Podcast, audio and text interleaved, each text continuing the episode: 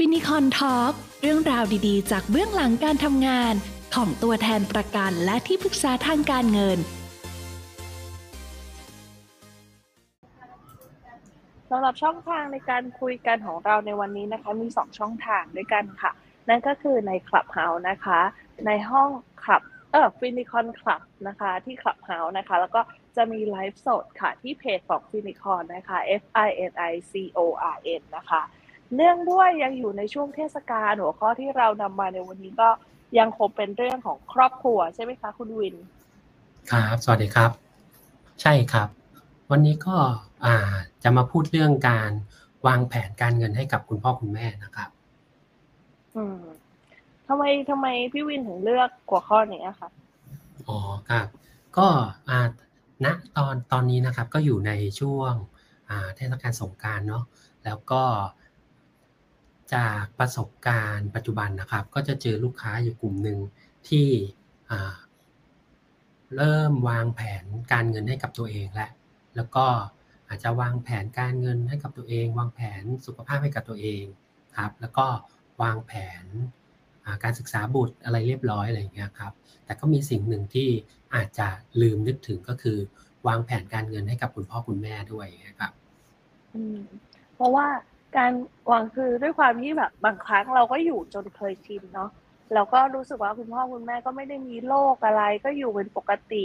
ไม่ได้มีค่าใช้จ่ายอะไรเพิ่มเติม แต่ในวันหนึ่งเนี่ยเมื่อความเสื่อมของร่างกายที่มันเกิดขึ้นตามธรรมชาติเนี่ย มันเกิดขึ้น เราก็ไม่ได้มองเรื่องนั้นว่ามันเป็นเขาเรียกว่าอะไรอะค่าใช้จ่ายหรอกมันก็ไม่ได้เป็นค่าใช้จ่ายเพิ่มแต่ว่า มันเป็นมันมันน่าจะเรียกว่าอยู่ในหัวข้อค่าใช้จ่ายของครอบครัว แบบนั้นที่ใช่เราต้องช่วยกันดูแลกันไปตามอ่าลักษณะครอบครัวของคนไทยเราอย่างเงี้ยนะคะใช่แล้ววันนี้ครับคุณวินมีอะไรอ๋ออ๋อต้องแนะนำรายการก่อน อันนี้ก็คือเป็นรายการเพิ่มขึ้นมาจากอ่า Finicon Club นะคะ ในช่วงในในทุกวันอาทิตย์ เราก็จะมีในต่อไปหลังจากเนี้ยเราก็จะมีทุกวันเสาร์ด้วยนะคะ โดยที่จะสลับ ระหว่างรายการ X Talk นะคะของคุณ X วิสรุตนะคะอ่าที่จะมาพูดเรื่องการเงินในกระแสที่ไม่เคยมีใครบอกคุณนะคะ และสัปดาห์ก็จะสลับกับของคุณวิน ของคุณวินก็จะเป็น Win Win Finance นะคะ เรื่องการเงินรู้ไว้ไม่แพ้ค่ะสำหรับวันนี้ก็คือคุณวินบอกหัวข้อตรงๆ เอ้ยเต็มๆ วางแผนเกษียณสุขให้พ่อแม่ ง่ายนิดเดียวครับใช่เลยครับ ก็ จากที่เกิดเมื่อกี้เนาะว่าหลังจากสั่งส่วนใหญ่ลูกค้าที่จะเจอปัญหาเนี่ยครับ ก็คืออ่าจะเป็นลูกค้าที่อายุ 30 ขึ้นไปครับ แล้วก็คุณพ่อคุณแม่ครับ ก็กำลังเข้าสู่วัยเกษียณเต็มตัว หรือไม่ก็เข้าสู่วัยเกษียณแล้วอะไรเงี้ยครับมีหน้าที่ที่จะต้องดูแลตัวเองนะครับ ดูแลแผนเกษียณของตัวเอง แล้วก็มีหน้าที่ที่ที่จะต้องดูแลพ่อแม่ ดูแลคู่สมรส แล้วก็ดูแลลูกครับ ก็ถือว่าเป็นภาระอันหนักอึ้งเหมือนกันสำหรับลูกค้ากลุ่มนี้นะครับอ่าแล้วก็สำหรับาการวางแผนเกษียณเนาะซึ่งใครๆก็คิดว่าเป็นเป็นสิ่งที่ที่เราต้องแบบดูแลแล้วก็เป็นภาระที่เราจะต้องอวางแผนอะไรเงี้ยครับพอพอลูกค้าหรือว่าคนกลุ่มหนึ่งเนี่ยก็เริ่มจะลืมไปว่า การค่าใช้จ่ายของคุณพ่อคุณแม่ที่เกษียณเนี่ยมันก็จะมีหลาย ๆ อย่างที่ทำให้แผนของเราสะดุดได้ครับก็คือถ้าแผนการเงินของคุณพ่อคุณแม่เกิดสะดุดขึ้นมา แผนการเงินของเราก็สะดุดเหมือนกันนะครับครับ แล้วก็วันนี้ครับก็เลยจะมาแนะนำเรื่องการวางแผนการเงินให้กับคุณพ่อคุณแม่นะครับ ซึ่งจริง ๆ วางแผนให้การเงินให้คุณพ่อคุณแม่เนี่ยคล้าย ๆ กับการวางแผนให้ตัวเองนี่แหละ ครับแต่ก็จะมีรายละเอียดบางอย่างที่ต่างกันออกไปครับมีหัวข้อหลักๆ ก็คือว่าหนึ่งเลยนะครับก็คือควรจะวางแผนประกันสุขภาพให้กับคุณพ่อคุณแม่นะครับข้อที่สองก็คือวางแผนค่าใช้จ่ายหลังเกษียณให้กับคุณพ่อคุณแม่นะครับ แล้วก็ข้อที่สามก็คือ วางแผนการลงทุนให้กับคุณพ่อคุณแม่นะครับเรามาเริ่มข้อแรกเลยนะครับ ก็คือส่วนใหญ่นะครับสมมุติว่าคุณพ่อคุณแม่เราเนี่ยจะเป็น คนกลุ่มอาจจะเป็นเบบี้บูมเนาะหรือว่าจะเป็นกลุ่ม ถ้าสมมุติว่าคนที่อายุไม่เยอะหน่อย ก็อาจจะเป็นกลุ่ม Gen X ครับอ่าก็จะเป็นกลุ่มที่อาจจะไม่ได้เข้าถึงการวางแผนสุขภาพที่ดีครับหรือบางทีก็อาจจะมีสวัสดิการบางอย่างนะครับ ก็คือคราวนี้เราก็ต้องมาถามตัวเองว่า เราจะต้องการวางแผนสุขภาพแบบไหน เราต้องการอะไร โดยหลักๆจะแบ่งเป็นอยู่แค่ 3 ส่วนด้วยกันครับ ก็คือเราต้องการหนึ่งคือเราต้องการสวัสดิการครับ หรือว่าเราต้องการเงินค่าชดเชยครับหรือว่าเราต้องการไม่เป็นภาระครับ ข้อแรกเนี่ยเราก็มาสำรวจก่อนว่า คุณพ่อคุณแม่เราเนี่ยมีสวัสดิการอะไรบ้าง ถ้าสมมติคุณพ่อคุณแม่เราเกิดเป็นข้าราชการนะครับ มีสวัสดิสวัสดิการของของราชการเนี่ยก็เราก็มาดูว่า เราต้องการสวัสดิการตรงนี้เพิ่มหรือเปล่าครับถ้าเราต้องการเพิ่ม เราต้องการไปรักษาโรงพยาบาลเอกชนอย่างเงี้ยครับเราก็วางแผนตรงนี้ให้คุณพ่อคุณแม่เพิ่มครับหรือสำหรับคนที่ไม่มีสวัสดิการเลยอย่างเงี้ยครับก็ต้องมาดูว่าเราต้องการรักษาที่ไหนยังไงครับแล้วก็ต้องการโรงโรงพยาบาลแบบไหนอย่างเงี้ยครับราคาเท่าไหร่ครับแล้วก็มาวางแผนกัน อันนี้ก็คือเป็นส่วนของ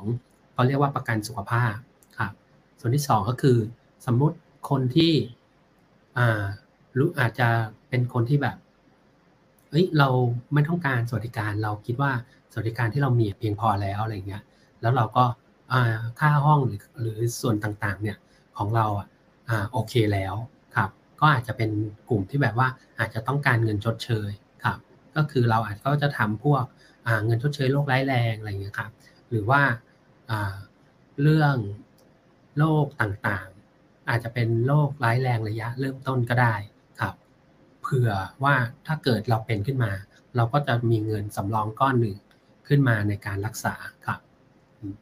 ส่วนที่สามเนี่ยก็ก็คือเริ่มต้นตั้งแต่เริ่มแรกก็คือเขาเรียกว่าอะไรนะคะ ก็พยายามหาเขาดึงข้อมูลของตัวเองออกมา สำรวจให้รอบด้านเรื่องเกี่ยวกับค่ารักษาต่างๆ สวัสดิการต่างๆ ใช่ไหมคะคุณหมินใช่เลยครับเออหนึ่งก็คือจริง ๆ เรื่องสุขภาพแบบเป็นเรื่องที่สำคัญไม่ว่าจะเป็นวัยไหนก็ตามนะครับ แต่บางทีเราก็เลยลืมวางแผน แล้วก็อย่างโควิดเนี่ยก็จะเห็นได้ชัดเลยว่า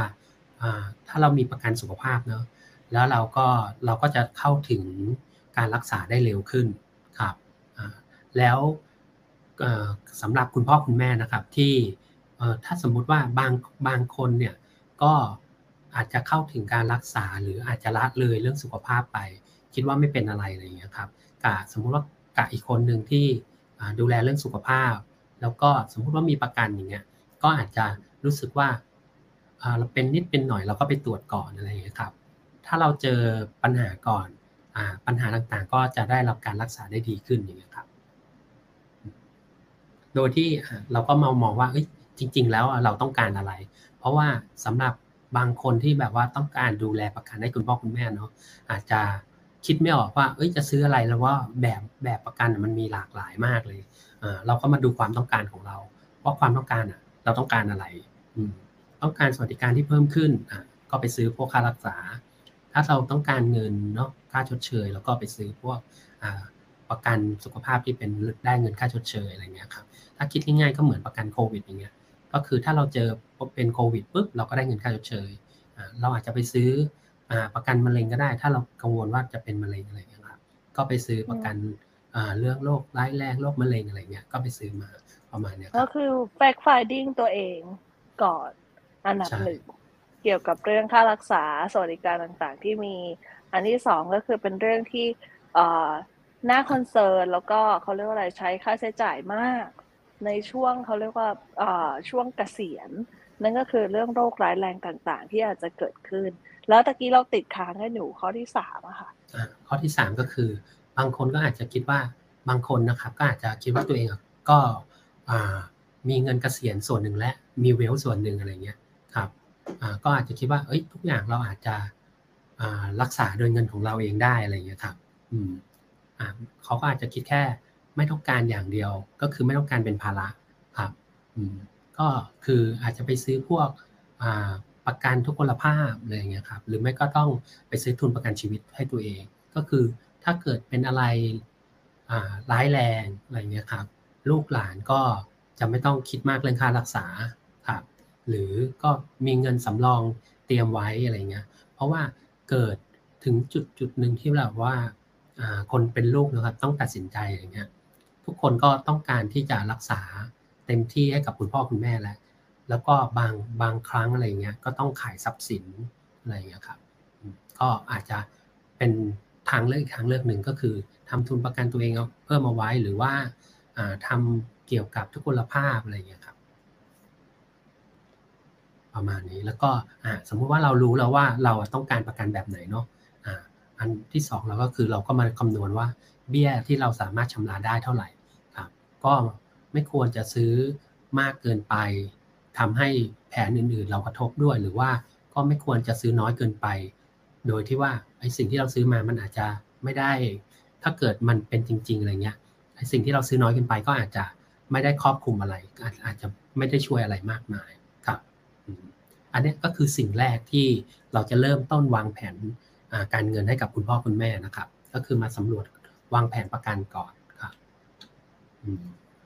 แล้วก็ข้อที่2นะครับ ก็คือเราก็มาวางแผนค่าใช้จ่ายหลังเกษียณให้กับคุณพ่อคุณแม่นี่แหละครับ โดยชีวิตหลังเกษียณเนาะโดยทั่วๆไปของนักวางแผนการเงินก็จะแบ่งเป็น 3 ช่วงครับช่วงแรกก็คือ 60ถึง70 แล้วก็ 70ถึง80 แล้วก็ 80ถึง90 ก็จะแบ่งทุกช่วงเป็น 10 10 10 ปีอะไรเงี้ยครับช่วงแรกของคุณพ่อคุณแม่ที่เกษียณเนาะก็จะเรียกว่าเป็น ช่วงของวัยรุ่นของวัยเกษียณครับในศัพท์อาจจะเรียกว่าเป็นเป็นช่วงโกโก้นะครับแล้วก็ช่วงที่ 2 ก็จะเป็นช่วง70ถึงช่วงนี้ก็จะเป็น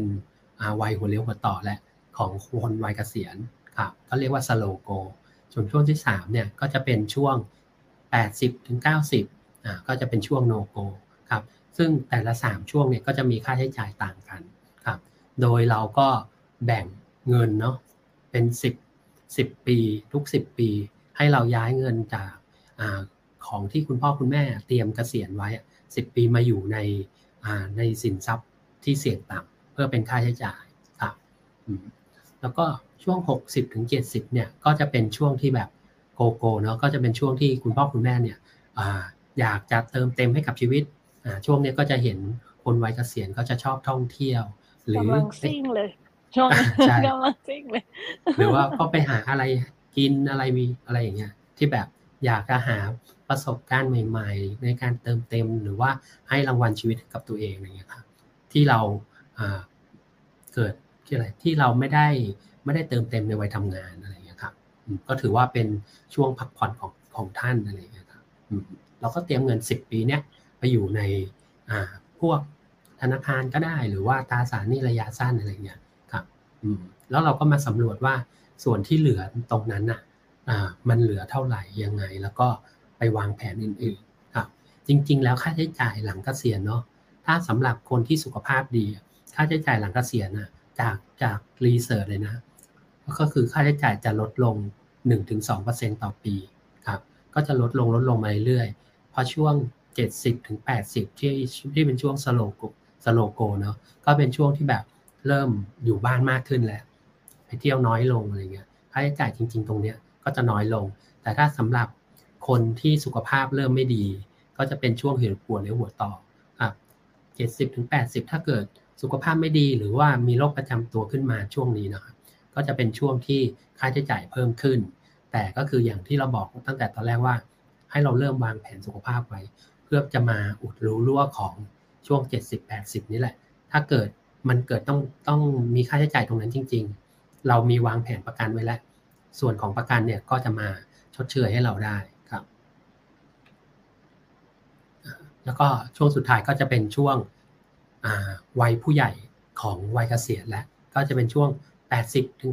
90 ช่วงนี้ก็ไม่ค่อยได้ไปไหนมาก ไม่ค่อยได้ไปไหนแล้วอยู่ในบ้านครับ ถ้าก็บอกว่าเป็นกลุ่มติดบ้านเนาะสำหรับคนที่สุขภาพดี ถ้าสำหรับคนที่สุขภาพไม่ดี ก็อาจจะแบบเกิดเป็นโรคร้ายแรงนู่นนี่นั่น ก็อาจจะแบบมีค่าใช้จ่ายอีกแบบหนึ่งอีกก้อนหนึ่งขึ้นมาครับ ช่วงเนี้ยก็คือก็ต้องวางแผนไว้ครับว่าอ่าอย่างที่เราบอกเราแบ่งเงินเป็น 10 10 ปีเนาะแล้วเราก็ 10 ปีเนี้ยมาใช้ช่วงช่วงสุดท้าย ว่าก้อนเงินก้อนเนี้ยเท่าไหร่เราก็บริหารครับ ก็อย่างที่สามนะก็คือ พอเราเริ่มเราแบ่งเงินให้กับคุณพ่อคุณแม่แล้วเนาะเราก็จะเห็นเงินส่วนเกินของคุณพ่อคุณแม่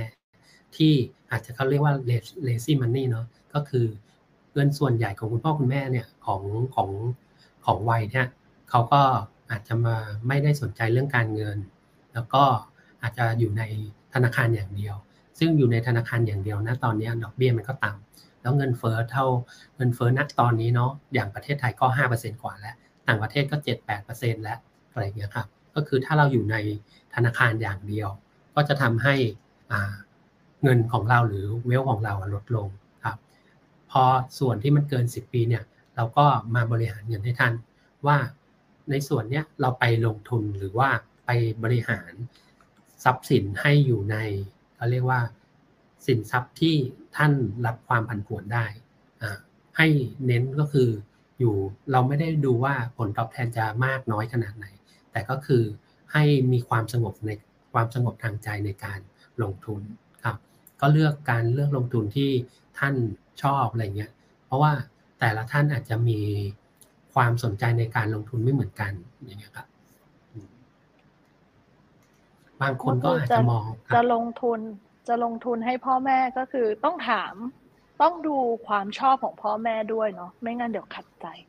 ใช่ไหมคะใช่ครับ ใช่แต่ส่วนใหญ่ ส่วนใหญ่ก็คืออบางคนก็จะละเลยตรงนี้เนาะก็อาจจะแบบว่ารู้สึกว่าโดยนิสัยของคนเอเชียด้วยแล้วอะไรเงี้ยก็จะรู้สึกว่าเออไม่ไม่ชอบพูดเรื่องเงินเป็นเป็นทุนเดิมอะไรเงี้ยแล้วก็บางคนก็อาจจะไม่รู้ด้วยซ้ำว่าทรัพย์สินของพ่อแม่มีเท่าไหร่มีอะไรบ้างอะไรเงี้ยกับบางอย่างอาจจะไปอยู่แค่ในธนาคารทั้งหมดเลยก็เป็นไปได้ครับถ้ามันอยู่มากเกินไปอย่างที่บอก ก็คือถ้าเราบริหารมาแล้วว่า 10 ปี สมมุติว่าท่านอยู่ในช่วง6ถึงถึง60ถึง70เนี่ยเรารู้แล้วว่าท่านต้องใช้เงินต่อเดือนเดือนละเท่าไหร่ สมมติ 30,000ถึง50,000 สมมติว่า50,000แล้วก็เอา 50,000 คูณ 12 แล้วก็คูณ 10อ่าแบ่งออกมา มันจะมีส่วนที่เหลือ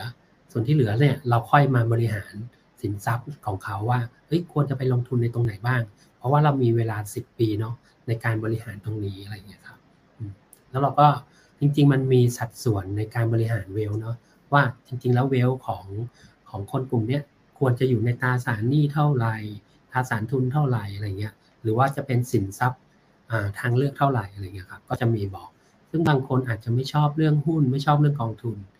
แต่อาจจะชอบทองคำก็มีส่วนใหญ่ในบ้านเรา ผู้ใหญ่ก็จะชอบทองคำอะไรเงี้ยครับบางคนถ้าถ้าเป็นผู้หญิงก็อาจจะชอบสะสมเพชรสะสมนาฬิกาก็ก็ถือว่า เป็นการลงทุนอย่างหนึ่งเหมือนกันครับแล้วก็จะมีผู้ใหญ่บางท่านก็จะชอบเป็นที่ดิน หรือจะเป็นซื้ออสังหาอะไรเงี้ยให้เช่าก็ได้เหมือนกันครับก็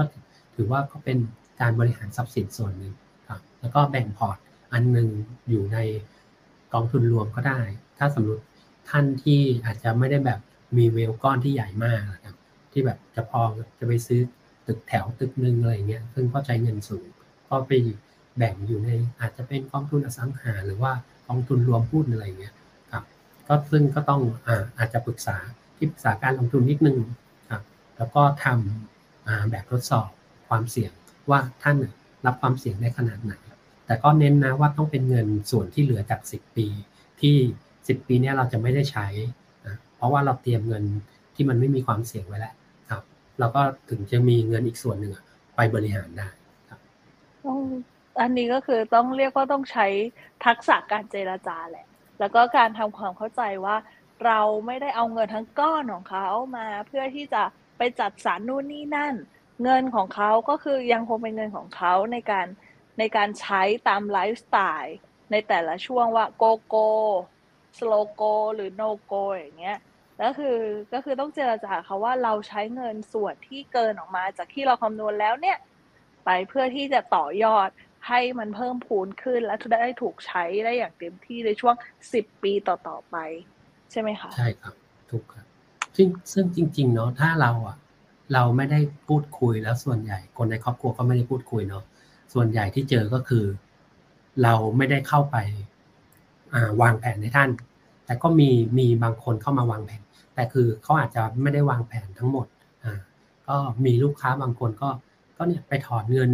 กษียณมาใช้อะไรเงี้ยครับ แล้วก็อาจจะไปลงทุนบางอย่างที่มัน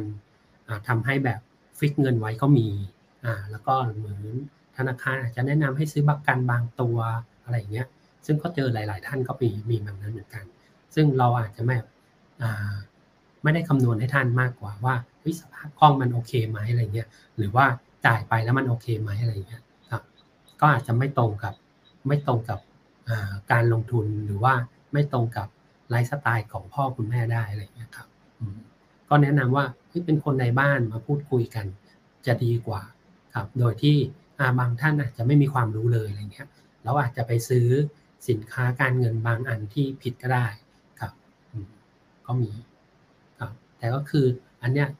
แนะนำสามอย่างเนาะก็คือสรุปสรุปให้อีกอันก็คือว่า ควรจะเริ่มวางแผนการเงินให้คุณพ่อคุณแม่เนาะ ในวัยเกษียณอย่างแรกก็คือ ต้องเลือกประกันให้ท่านก่อนครับ เป็นการโอนย้ายความเสี่ยงเนาะข้อที่ 2 ก็คือบริหารเงินให้ท่านแบ่งเป็นช่วง 10 ปี 10 ปีอะไรเงี้ยครับ แล้วก็ข้อที่ 3 ก็คือ วางแผนการลงทุนให้ท่านครับ โดย 3 ข้อเนี้ยเราจริงๆก็ถ้าดูในคำแนะนำเนาะก็คือต้องรู้ความต้องการของท่านก่อนก็คือมันต้องมีการพูดคุย แล้วก็มีการเขาเรียกว่าอะไร ในการมันไม่ใช่เป็นการตัดสินใจของเราคนเดียวเนาะก็คือต้องการทำความเข้าใจอะไรหลาย ๆ อย่างครับ ไม่อย่างนั้นก็วันหนึ่งอาจจะเกิดเหตุการณ์ไม่คาดคิดนะแล้วถ้าเราไม่ได้วางแผนไว้เนี่ยเราก็ไม่ได้เตรียมการไว้ มันก็จะทำให้แผนของเราที่เราวางแผนการเงินของเราวางแผนเกษียณของเรา หรือว่าถ้าบางคนที่มีครอบครัวแล้วอะไรเงี้ยวางแผนให้กับผู้สมรสหรือวางวางแผนบุตร ทุกอย่างก็จะ ลงก็ได้จากโดมิโนชิ้นเล็กๆเลยอย่างเงี้ยครับ แล้วถ้าสมมุติว่าเกิดปัญหาอย่างที่คุณวินบอกว่า คุณพ่อคุณแม่เนี่ยไม่อยากให้เราไปยุ่งกับเงินของท่าน อย่างเงี้ย แล้วในส่วนตัวของเราเนี่ย เราเราสามารถเตรียมตัวแทนท่านได้ขนาดไหนในการจัดสรรเงินเงินในส่วนของเราในเองเนี่ยค่ะ โดยที่แบบว่าถ้าสมมติว่า เออ เราไม่ไปยุ่งดีกว่าเพื่อ ป้องกันการเกิดปัญหาในครอบครัวเนาะเราเตรียมตัวของเราให้ท่านเองเลยละกันอย่างเงี้ยค่ะคุณวินแนะนำอย่างไรบ้างคะครับก็คือหนึ่งก็คือซื้อประกันสุขภาพเนาะครับอันนี้ก็เป็นเบื้องต้นเลยครับแล้วก็ประกันสุขภาพก็สามารถลดหย่อนภาษีได้ครับแล้วก็ซื้อเท่าที่เราเบี้ยเท่าที่เราไหวซื้อให้ท่านอะไรเงี้ยครับ แล้วก็สองก็คือเราก็ทำทุนประกันชีวิตให้ตัวเองครับในการดูแลค่าใช้จ่ายครับ ก็คือถ้าสมมุติว่า เราแทนที่เราจะมาวางแผนให้ท่านเนาะเราก็วางแผนให้กับตัวเราเองครับถ้าสมมุติว่าเราเกิดไม่อยู่ท่านก็ไม่เดือดร้อนเราก็มีทุนประกันชีวิตส่วนหนึ่งเป็นค่าใช้จ่ายในการเกษียณให้ท่าน เหมือนเป็นความรักก้อนสุดท้ายให้ท่านอะไรอย่างเงี้ยครับแล้วก็วางแผนเรื่องประกันสุขภาพประกันโรคร้ายแรงอะไรเงี้ยจริงๆ มันก็จะมันจะคล้ายๆกัน แต่คือเรามาดูแลของตัวเราเองก่อน ถ้าเกิดเหตุการณ์ที่ไม่คาดฝันมาแล้วเราอะจะต้องเป็นรายได้ให้กับคุณพ่อคุณแม่เนาะเราก็จะต้องเตรียมนั้น โดยที่เราเตรียมก็คือก็ต้องคำนวณครับว่าท่านใช้ต่อเดือนเท่าไหร่อะไรเงี้ยครับแล้วก็คูณจำนวนปีไป แล้วก็ทำเบี้ยเท่าที่เราที่เราทำไหวครับซึ่งคนกลุ่มเนี้ยที่จะต้องดูแลพ่อแม่ด้วยเนาะแล้วก็ดูแลลูกหรือว่าดูแลครอบครัวตัวเองเนี่ยก็ถือว่าเขาเขาจะเรียกว่าเป็น sandwich generationก็คือ จะมีภาระหลายอย่างเยอะอในการจัดสรรเงินเนี่ย มันก็จะลำบากนิดหนึ่งประมาณนี้ครับ แต่ก็ไม่มีอะไรที่เป็นไปไม่ได้ ถ้าเราเริ่มลงมือทำนะคะ เพราะว่า เพราะว่าอย่างอย่างช่วงเศรษฐกิจที่ผ่านมาอย่างพอมีการเงินของเราเนี่ยที่เราคิดว่ามั่นคงเนี่ย แต่พอเหมือนเจอบททดสอบอย่างเช่นเรื่องของโควิด ที่ผ่านมาอะไรอย่างเงี้ย มันมันมันมันเหมือนมันเตือนใจเราเนาะให้เราให้เราเตรียมตัวรับมือกับแบบความเปลี่ยนแปลงที่อาจจะเกิดขึ้นอยู่ตลอดเวลา ใช่ครับเนี่ยก็เลยก็เลยเป็นเหมือนเป็นจุดหนึ่งหรือว่าเป็นจุดที่อาจจะเป็นอีกคนกลุ่มเนี้ยที่อาจจะไม่ได้มองอะไรเงี้ยแล้วก็พอเกิด โควิด วิกฤตโควิดขึ้นมาเนาะก็เริ่มเริ่มเห็นแล้ว แล้วก็ช่วงนี้ก็ผู้ใหญ่หลาย ๆ ท่านก็ติดโควิด กันเยอะอะไรอย่างเงี้ยครับอย่างลูกค้าของตัวเองเนาะก็มีติดตั้งครอบครัวอะไรเงี้ยก็เริ่มก็เริ่มหันมามอง เริ่มหันมาวางแผนแล้วแล้วก็ต้องเริ่มมาคุยเรื่องเงินกันในครอบครัวให้ชัดเจนขึ้นอะไรเงี้ยครับว่าถ้าเกิดเหตุไม่คาดฝันขึ้นมาจริง ๆ แล้วจะวางแผนเกี่ยวกับค่ารักษายังไงอะไรเงี้ยครับ หรือเตรียมเงินก้อนไหนไว้บ้าง ซึ่งบางคนอาจจะแบบไม่ได้บอกเลยอะไรเงี้ยมันก็มันก็พอถึงเหตุการณ์นั้นขึ้นมาจริง ๆ ก็จะชุลหุกแล้วก็อาจจะวางลำบากถ้าเราไม่ได้เตรียมการเลยครับเพราะว่าถ้าจะมองก็คือ เรื่องเงินอาจจะเป็นของแสลงสำหรับบางครอบครัว แต่ว่าถ้าถ้าเมื่อไหร่ที่มันมีการพูดคุยกันอย่างสันติเเพื่อการที่จะวางแผน สำหรับแบบรากฐานความมั่นคงของครอบครัวในอนาคตอะเชื่อว่าเอ่อความความสงบทางใจก็จะเกิดขึ้นอย่างที่คุณมินบอก ใช่ครับแล้วสำหรับวันนี้ครบถ้วนแล้วยังคะสำหรับหัวข้อที่เตรียมมาครับครบแล้วครับ ก็เหมือนวันเสาร์เนี่ยครับ ก็จะฝากอ่าเป็นเนื้อหาสั้น ๆนะครับ แล้วก็จะเขาเรียกอะไรเนาะจะผัดกันมาก็คือจะเป็น ที่ปรึกษาการเงินหรือว่าเป็นสมาชิกในทีมของฟินิคอนนี่แหละครับก็จะผัดกันมาให้ข้อมูลกันอะไรประมาณนี้ครับที่น่าสนใจแล้วก็เป็นอัปเดตสถานการณ์ปัจจุบันด้วยอะไรอย่างเงี้ยครับค่ะเราเราเปิดช่วงตอนท้ายนี้สำหรับการสอบถามดีไหมคะ ไม่ทราบว่าว่ามีท่านไหนในออเดียนของเราที่อยากสอบถามอะไรบ้างไหมเอ่ย อาจจะยังไม่มีนะคะ ก็ถ้ายังไม่มีคำถามในตอนนี้นะคะ ก็สามารถที่จะส่ง paper plane นะคะเออเขาเรียกว่าอะไรอะจรวดส่งข้อความมาส่งส่งข้อความมาสอบถามกันหลังไม้ได้นะคะ คุณวินก็ยินดีที่จะตอบให้นะคะ ในสำหรับทุกการถามเพราะว่าอย่างคุณวินนี่ก็คือจะชัดเจนมากว่าเออ คือการเรื่องวางแผนการเงิน อยากให้มันเป็นเรื่องที่ไกลตัวเราเลย จริง ๆ แล้วมันใกล้ตัวเรามากแล้วก็ถ้าอย่างที่คุณมินพูดมาตลอดเราก็จะรู้สึกว่าอ๋อถ้าเรารู้งี้เราเราทำอย่างนี้อย่างนั้นนะคะ เราก็จะเกิด เกิดความรู้สึกสงบทางใจขึ้นมาจริง ๆ และความสงบนี่แหละที่ทำให้เรามีความสุขในทุกวันน่ะนะคะ ไม่ต้องหวั่นเกรงกับพายุ หรืออะไรที่มันจะเข้ามาถาโถมใจชีวิตเรานะคะสำหรับวันนี้ก็ต้องขอขอบคุณคุณวินมากค่ะสำหรับเรื่องวางแผนเกษียณสุขให้พ่อแม่ง่ายนิดเดียวนะคะ แล้วก็จะสามารถพบกับคุณวินได้ในอีก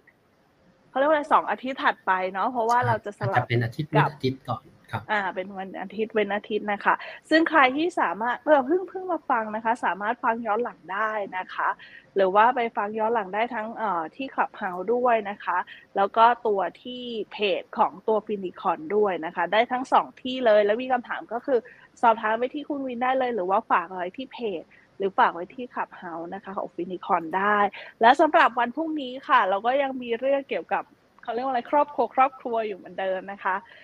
กับ Finicon Club นะคะ ในหัวข้อวางแผนการเงินมีวางแผนการเงินควรมี เอ้ยก้า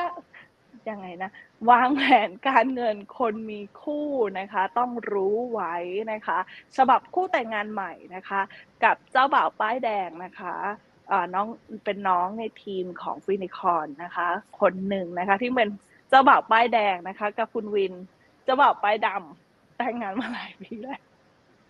วันพรุ่งนี้ก็จะมาคุยกันเรื่องนี้นะคะ แล้วก็พบกันใหม่นะคะ ในวันพรุ่งนี้ค่ะ ขอบคุณสำหรับการติดตามในวันนี้ด้วยนะคะ สวัสดีค่ะ สวัสดีครับ